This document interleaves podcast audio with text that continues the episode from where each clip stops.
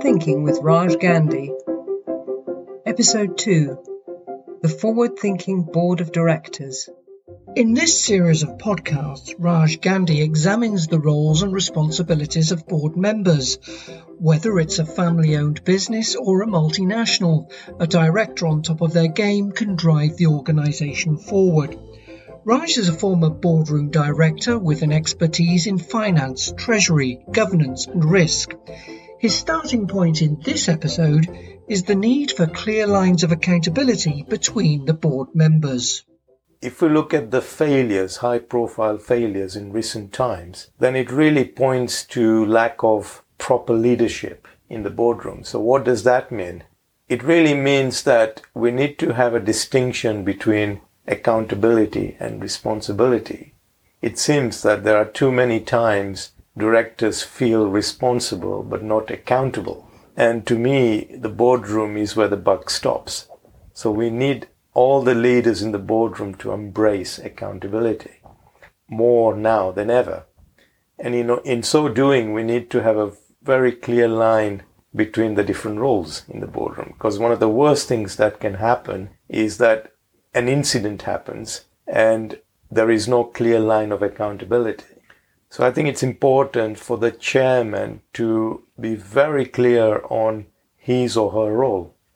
The chair's role is to really look after the, the boardroom and to treat that boardroom as his real focus in life and to be an ambassador for the company and to make sure the strategy is well written and articulated and executable. Then you've got the CEO, who's really the chief executive officer responsible for ensuring the strategy is executed and is there overseeing the executive role of the board. Now, COVID 19 has been a real game changer for everyone.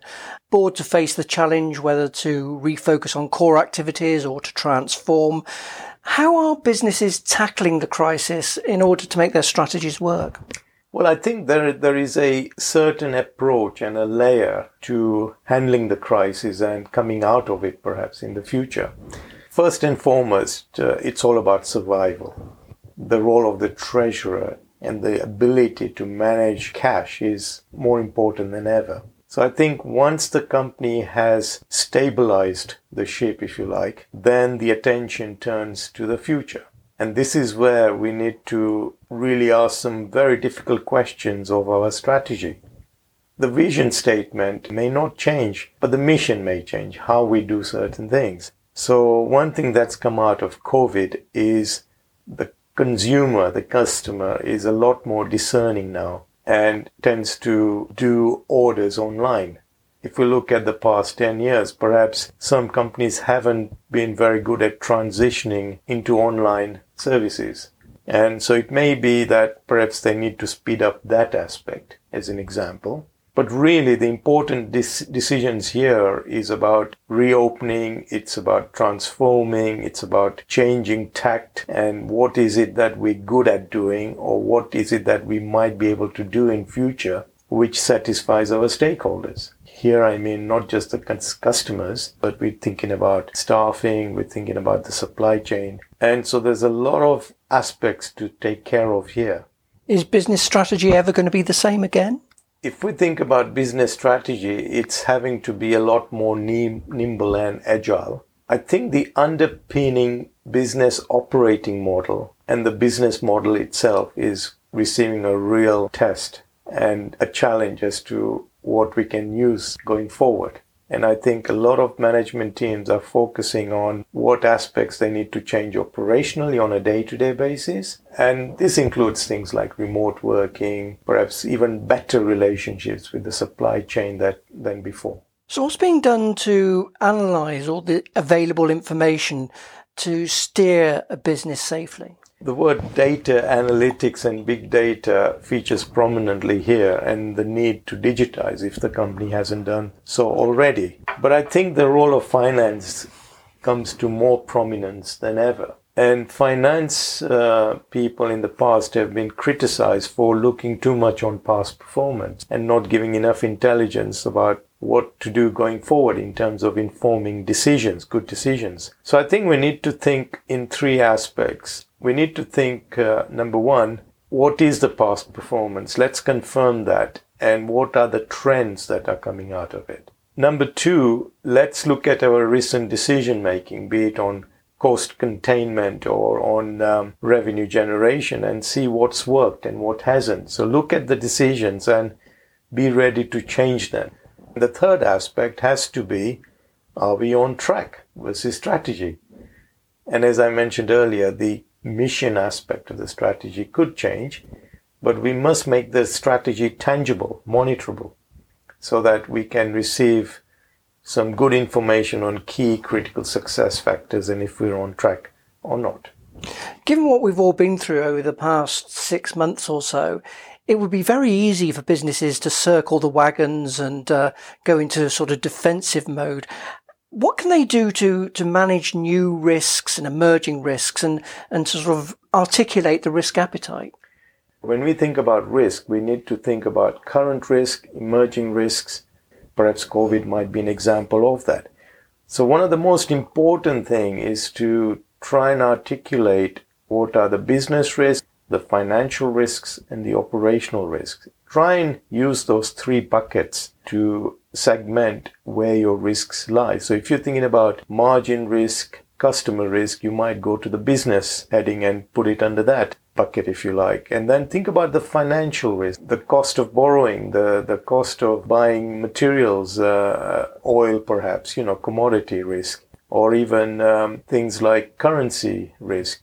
Try and monetize those risks and, and map them out and, in terms of impact and likelihood and put those risks under the bucket risk. The third one is operational risk. This is where, if you like, how good are your processes, your human talent management, uh, any chance of fraud. Uh, if you think risk at a higher level under those three buckets, then you will find it easier to set risk appetites, how much risk we can stomach. And I think that helps the boardroom concentrate on risk mitigation. So there's a, quite a few things that need to be done. And I should say, in my experience, corporates and organizations are not that proficient at risk mapping and doing it in the manner, mitigating it in, in the manner that I've just explained. Now let's look at the um, Companies Act 2006. Mm. What are the common mistakes concerning competency, composition, and the statutory duties of boards of directors? Well, I think quite a few things come out of this. Firstly, in my experience, uh, training some 200 directors each year, I find that not many are fully aware of the seven statutory duties. And I think it's incumbent upon all boardrooms to get to grips with those. What are they? To act in the best interests of the company to exercise independent judgment, and so on. So I think that's one thing that is overlooked and we need to bring that back to the boardroom. And I would recommend each boardroom has a short session, perhaps on their away days or some other forum where somebody of knowledge can actually come and impart this valuable knowledge. What is the statutory duty and what is the 2006 and what if we get it wrong? You know, are we criminally liable and so on. Now, if we turn back to the financial crisis of 2010, then one of the studies that that came out of that was that the boardrooms did not have the right composition. In other words, perhaps they lacked expertise in certain areas. And, and so it's important that if your business is engaged in, say, financial services, then perhaps you should have a risk director on, on your team. Or if it's involved in digitizing heavily, then I would certainly recommend a digital director in addition to an IT director because the IT director is very good at maintaining existing systems perhaps, but not so articulate in the new digital technologies which are coming through.